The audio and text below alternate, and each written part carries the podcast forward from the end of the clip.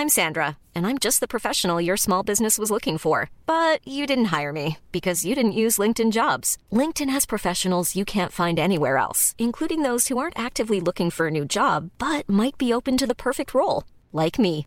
In a given month, over 70% of LinkedIn users don't visit other leading job sites. So if you're not looking on LinkedIn, you'll miss out on great candidates like Sandra. Start hiring professionals like a professional. Post your free job on linkedin.com/people today.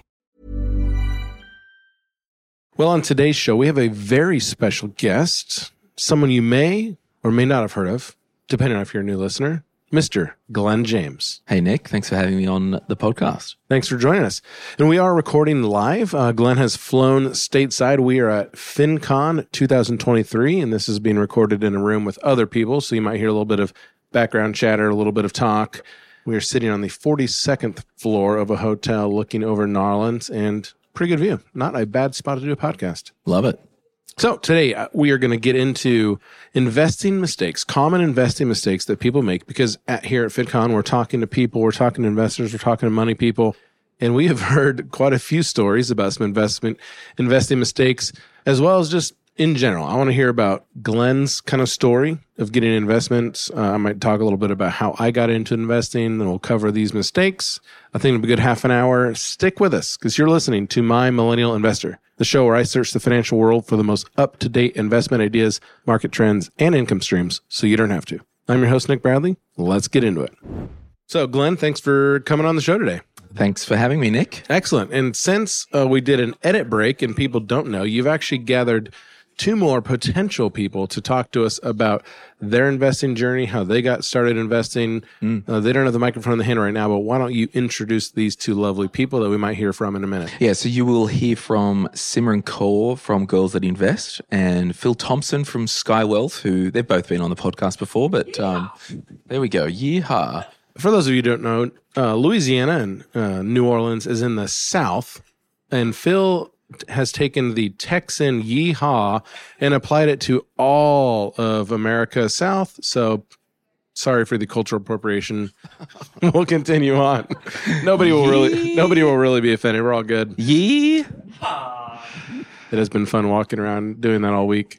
Glen, let's talk about you. Hmm. You are a money savant. However, I run your investing podcast. So I know like I maybe I'm more the investing nerd per se, and you probably know more about how to budget. Like I have a lot of credit cards, and I know that's a faux pas for a lot of your community. I don't have a lot of debt on those credit cards. I just have a lot of credit cards. It's a thing that Americans do.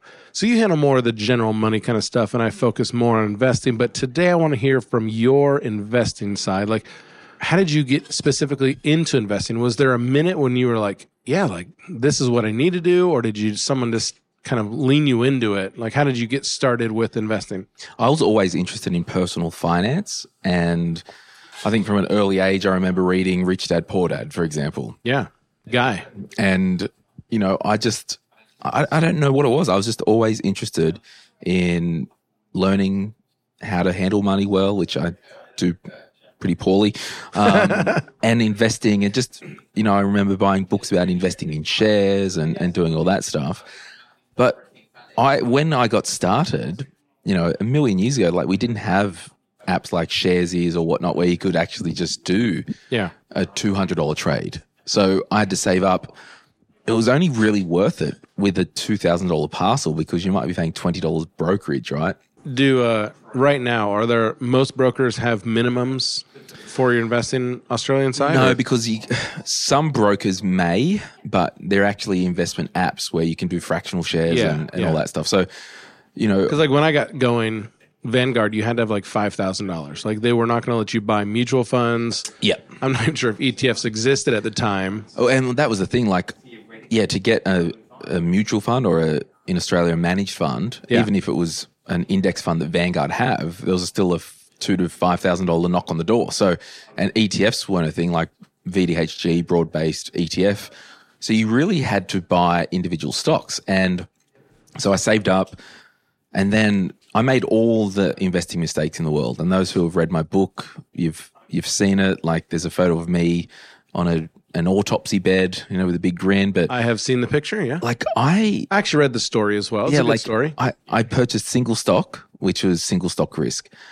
It was a specky, so really low liquidity, you know, penny stock type thing. Low real potential of it making it happen. Yeah.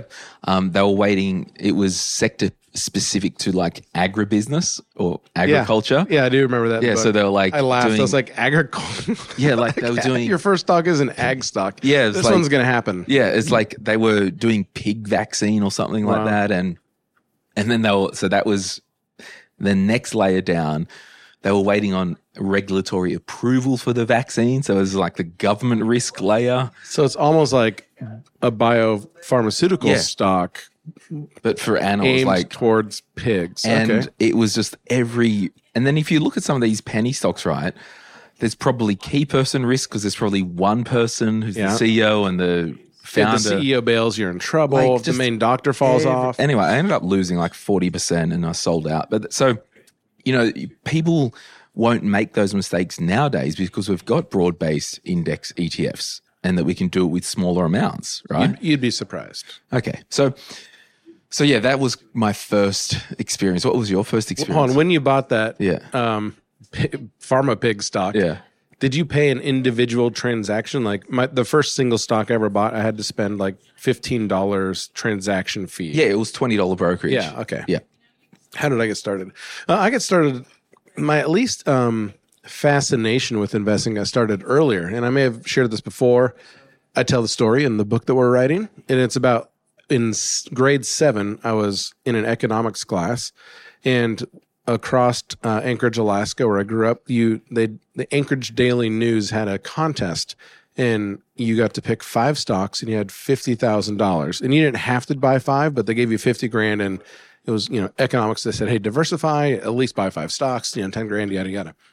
So like all of my friends were you know were seventh grade boys.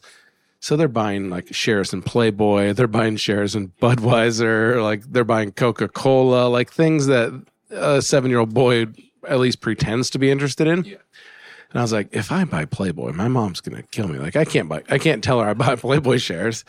So uh, this is 1997. So if you know the macroeconomic landscape at the time, Microsoft is doing very well. So I said, all right, Microsoft, let's go there. And then I think I bought Coca Cola and like the Wall Street Journal or like the New York Times, like some sort of like boring paper stock. And then um, like a month or two, and you could change your investments. Like it, you weren't like stuck. A month or two, Microsoft is slaying, as the kids say. And I'm like, oh, what other soft companies are there? Like this is my breadth of knowledge. So I find this little company called Tibco Soft, which obviously is a software company, but I'm not even sure I put the two and two together at the time. I was like, it has soft in its name, just like Microsoft. Let's do it.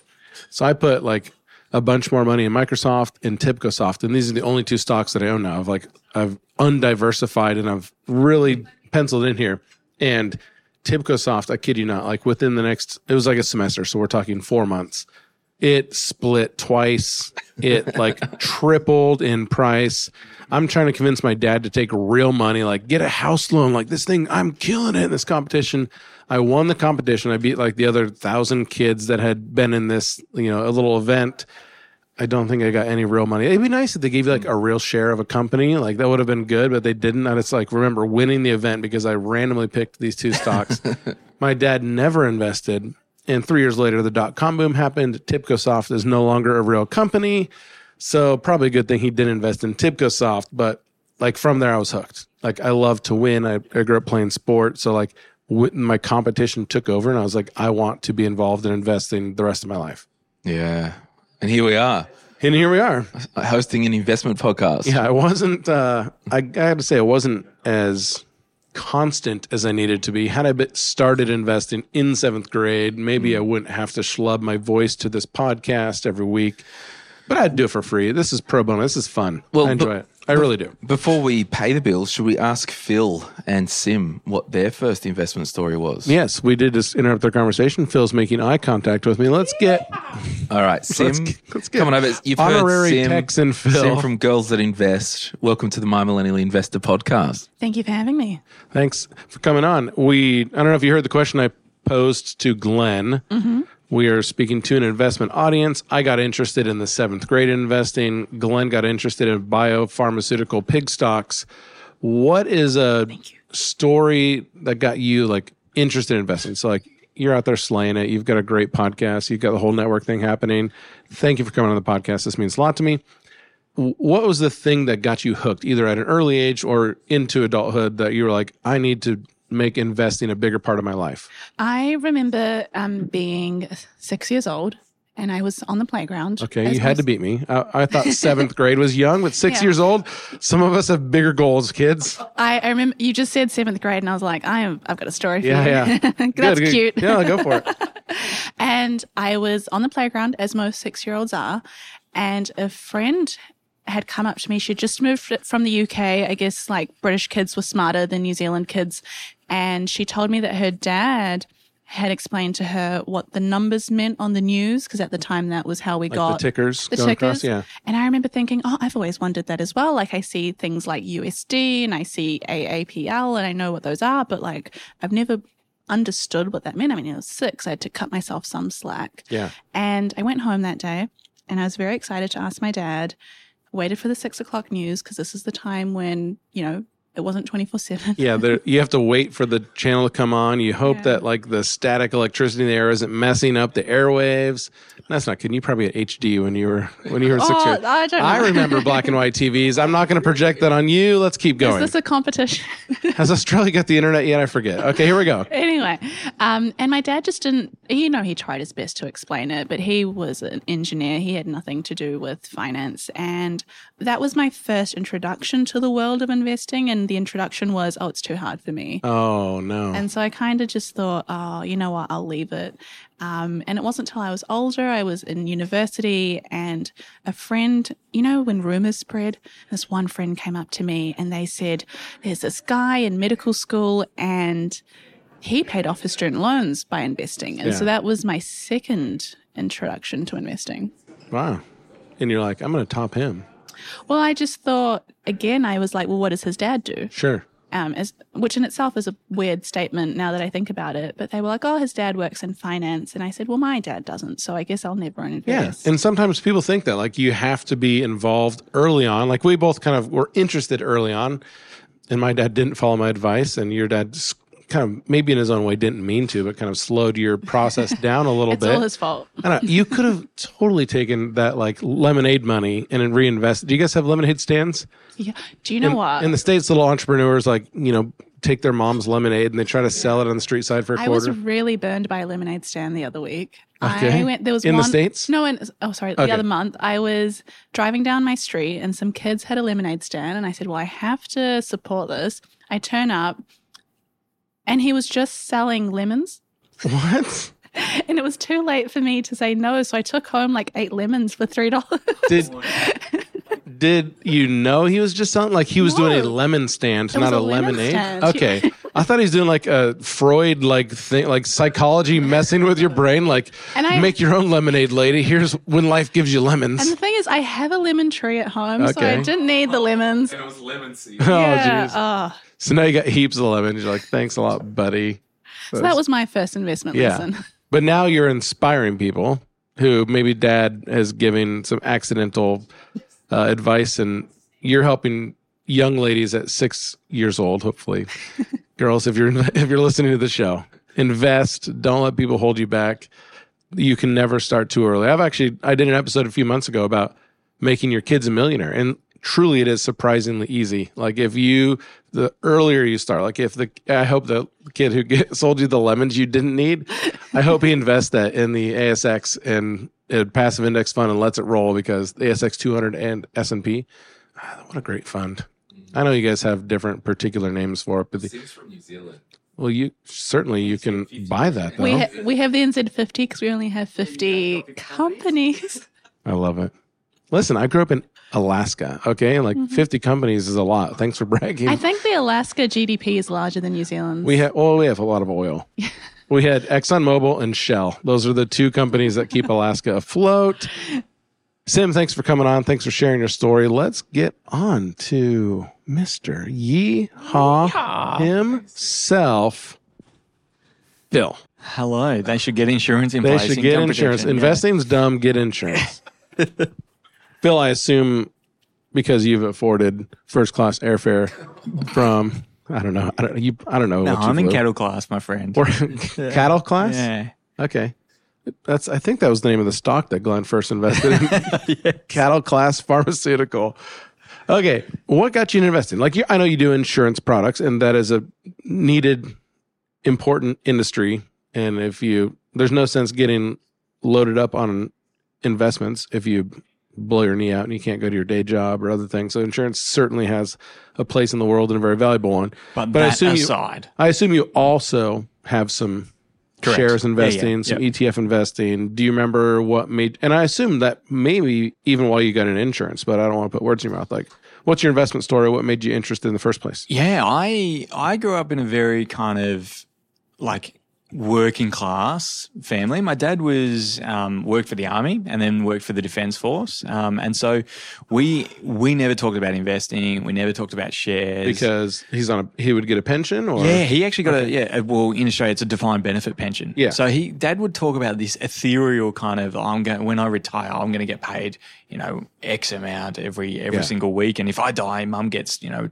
three quarters of it uh, every every fortnight. It gets paid out. So we never learnt about investing through um, superannuation at all because dad never had a superannuation account. So I kind of started investing after I became a financial advisor or started, or worked in a financial advice practice. So um, when I was like 24, that's when I kind of started getting into it and and getting excited. So the first investing that I did, I actually set up a margin loan, oh, and then and that then- is a could be a scary way to start. it is. It is. It's definitely not a way I would recommend anyone starting. But I was, I think I'd, you know, looked at some like real dodgy trading websites and I lost a bit of money on that. So I was like, no, I'll do it properly. I'll set up a margin loan and, and invest in funds. Because the advice firm I was working for had done that for their clients. And so that was kind of my first kind of delve into it. Um, it's definitely not something I would recommend people doing Yeah. uh, as a first way of doing it. But it was, you know, it was a good way to learn about like leverage. I didn't lose money. Okay, that was my thankfully. next question, yeah, no, good. it was, and the money was there invested for a short time. Like I was pre kids. I think we'd just had our first kid, but we were pre pre house. Yeah. So I knew I was going to use that funds some some other way within a short period of time. So, um, but that was that was how I I first started. I just invested in funds through and borrowed money. on margin. Yeah, on margin. and it worked out. It did, yeah, it didn't blow up in my face. I think the margin at the time it was like fifty percent, like loan to value ratio. So there were, Yeah. I was I was being conservative in my own. You could borrow more. We could you could invest at a I don't know sixty or seventy percent uh, LVR. Yeah. at the time, but I was like, no, I'm I'm conservative guy. I'll That's only good. do fifty percent on margin. So even though you were willing to risk the margin account, you were quote unquote at least smart with the margin or conservative with the Yeah, margin. yeah, and and because I'd worked for a firm where where uh, you know this is post GFC, Yeah. So I'd heard stories about you know what it was like um, with with the firm's clients on margin during the GFC. Um, so you know I knew uh, look I'm I'll do fifty percent uh, again. Not anything I would recommend anyone else doing. But I started when I was twenty four. Yeah. Um, quick margin story. I for a bit was looking into some forex trading and to buy a lot size to do currency like if I wanted to do currency arbitrage between the USD and the Australian dollar, um, which would have obviously been profitable this year. Yeah. Yeah. um, It's been brutal. to get a in. lot size, you need like quite a bit of money. So like everybody in forex uses margin, and Hmm. like you can only, I think, fifty x margin only. Like obviously that's a lot. Yeah. you can fifty x margin your forex account in the states, but you can like five hundred x out of like places like Bulgaria or something. so Oy, people oy, are recommending. I do not recommend, but people recommend like, hey, you, if you want a bigger lot size, if you want to make your trades worth more, you need a 100, 200, 300, 400 x, and it's just like, oh mercy. So margin always makes me a little squeamish. So Yeah. I'm glad it worked out for you. And and the and the thing about like my journey is I never got taught about any of it Yeah. with my parents. We never talked about it, and so yeah, so this was one of the issues, and you know, I'd been working for a firm, but you know, I never talked about it when I was a kid. Yeah. mum and dad, we never discussed any of it. Like buying shares to them was just something so scary and something to be feared. Yeah. and so there was just no conversation as we were growing up. It doesn't have to be a scary thing. Like Yeah. if you have kids, talk to your kids about it. Like make it a practice, make it a normal thing it, because it is normal. Like you need to be investing, you need to outpace inflation, you need to set up hopefully legacies for your family. They'll- Yeah, and our, our kids, we've got three Yeah. kids. They just baked Lovely. cookies two weeks ago. Went around the neighborhood and sold the cookies. They made fifty three dollars. That's passive income in your pocket, my friend. Yeah, well, no, it wasn't. It cost us because we $100 supplied in ingredients. supplies? No, no, no. It was we Oh. had it all in the cupboard. Okay. It Did you do a did you figure out the profit? Okay, good. No, no, we we let them keep. We donated the ingredients on. for them, but you know, their our older sister walked around with them, so they gave her a cut. They gave oh, her Oh, fun. five dollars Security- yeah, security cut. Yeah, That's good. exactly. They had the muscle come around with them. Good deal. Thanks for coming on, Phil. Uh, right after the break, I'm going to ask Glen how he avoids the five most common investing mistakes. And spoiler, he probably doesn't. We'll be right back. Yeehaw! Wow. Nice. Yeah. What you're hearing are the sounds of people everywhere putting on Bombas socks, underwear, and t-shirts made from absurdly soft materials that feel like plush clouds. Yeah, that plush. And the best part? For every item you purchase, Bombas donates another to someone facing homelessness. Bombas. Big comfort for everyone. Go to bombas.com slash ACAST and use code ACAST for 20% off your first purchase. That's bombas.com slash ACAST. Code ACAST. Hiring for your small business? If you're not looking for professionals on LinkedIn, you're looking in the wrong place. That's like looking for your car keys in a fish tank. LinkedIn helps you hire professionals you can't find anywhere else, even those who aren't actively searching for a new job but might be open to the perfect role. In a given month, over 70% of LinkedIn users don't even visit other leading job sites. So start looking in the right place. With LinkedIn, you can hire professionals like a professional. Post your free job on linkedin.com slash people today. Glen, welcome back. Thanks, Nick, and thank you to Phil and Sim. Uh, Phil runs a company called Skyewealth. You can head to skyewealth.com.au and make sure you got your income insurance in place before you invest. And Sim runs a podcast and an Instagram account called Girls That Invest. Yeah. And just back, you, you mentioned with Sim, like, you made a joke like, oh, if there's a six year old girl listening to this, I'd be very surprised if there's a six year old girl Yeah. listening to your podcast, mate. I heard as young as as smart as 12. okay, cool. All right, where So- are we? Well, uh, you know, we're at FinCon. We're out talking to people. We're asking, you know, their biggest investing mistakes or like common mistakes that they hear from their audience. And one you've already covered on not understanding the investment. So your very first investment in the investment story, you talked about not really knowing what you were getting into in terms of like you might have known the industry a little bit. You may have known like this is a good potential, but like probably didn't realize how big regulatory was going to get in the way of really tanking your profit. Well, I think the trap that I've stopped getting into now is like, I'll, I'll rewind. Like, it's good to invest in speckies, but we're not putting 100% of our portfolio in the specky. very small. And and I think your and I definition of specky is almost different. What, what's would you- yours? Like when I think of speculative stocks, I'm actually thinking of more like penny stocks. Yes. And you Well, might be this was thinking more towards single shares. no, I, I would say specky is in literally could be zero next Okay. year. Yeah, like a lotto. Yeah. So if we look, you know, 18 year old Glen, he saved up $2,000 and put 100% of that Yeah. into that. Yeah. Where now, if I had $2,000, I might go, well, here's $100 to the Right. specky. So I think it's okay, but we get caught up with the, and this is like the behavioral side of it. This will do good. I will double money and all this like dopamine thing. And I think Dopamine that's, is good and interest. yeah, so I think that is one of the bigger traps with investing. We want it to be the answer to all our problems, not just parking money to grow for the long term. Yeah. It needs, you know, hopefully you have a set it and kind of forget it policy. Mm. Like it should be that kind of simple. You know, Warren Buffett, you know, I talk about Warren a lot. Like he says, if you, you shouldn't buy a stock that you're not willing to own for five years. He's like, you know, some people try to trade, but then they get on the wrong side of that trade. And all of a sudden you're a long term owner of mm. something you don't want to know. Mm. So you need to understand your investment before you make a uh, purchase. It's tip number one to avoid Number two, I have done this, falling in love with a company. Mm. Sometimes revenue and stock appreciation do not go hand in hand. And it's like, you know, you might love Starbucks. Like I've talked about people who who like Starbucks and Starbucks is probably a bad example because they've done well in the you know little bit, but like just because you really like a company as a consumer doesn't mean it's going to do well. And sometimes you just think, no, no, it's going to come back. It's going to come back. It's going to come back because you they had a brand at some point, but maybe they didn't have a moat. And like people who bought Kodak back in the day, like they weren't realizing Kodak's not keeping up mm-hmm. or Blockbuster. Yeah. I mean, I went to Blockbuster every Friday to rent a VHS and then later in life a DVD.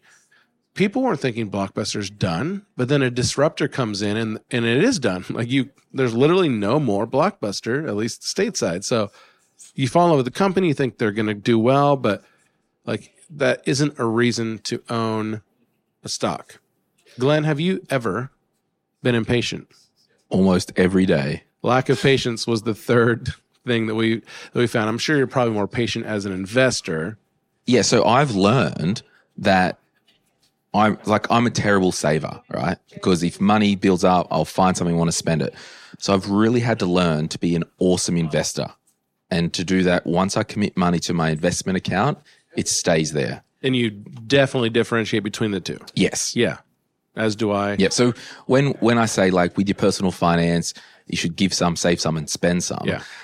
The save sum isn't like cash at bank emergency. Like sure, but the save is like saving for future Yeah. investing. Yeah, yeah. And I interchange the. Uh, I try to say invest a little bit more, but I know a lot of people like that. Like when I first started working right out of uni, like my dad was like, "You got to save ten percent." Yeah. And what he meant was like park as much as you can in the super or the four hundred one k, retirement, not like cash in the bank, Mm. ready to buy a car, which you should also do as well.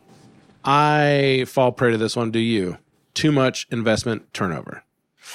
Like I look at my portfolio too much, and I'm tinking and you know tweaking and doing a little bit too much things. Like, are you more of a method kind of go for it kind of guy? I I don't think I have this issue. Good. The turnover part, it might be just that smaller specky percentage that Yeah. I'm flipping Yeah, yeah. I mean, that's But what I yeah. kind of mean too. But I think my specky percentage is too large. Well, I think I may have started talking about five percent, ten percent. Like two years in, you're like Nick's like fifty percent. Oh, it's not. That's not true. It's not true. yeah, no, no, I, I'm I'm good with that one. How about you listening at home? Do you dick around with your investment too much? People probably most likely do. Number five is the worst, and we will end with this one. Okay. I attempt. This is uh, hi. My name is Nick, and I am a market timer. I have a. I have three different brokerage accounts, and one of them is a set it, truly forget it. I only buy the S and P 500 index. Like that's all I buy in there because you're owning 500 American companies. It's the largest 500. They change companies in and out as they fall out of favor. That's all I buy for that one. Then I have like a mixed portfolio where I'm trying to do a little bit more specky kind of investing. It's a smaller percentage of my overall net worth. And then I've got like my I'm stupid portfolio. I shouldn't be doing this, but I can't stop myself and attempting to time the market, gets stuck in that one.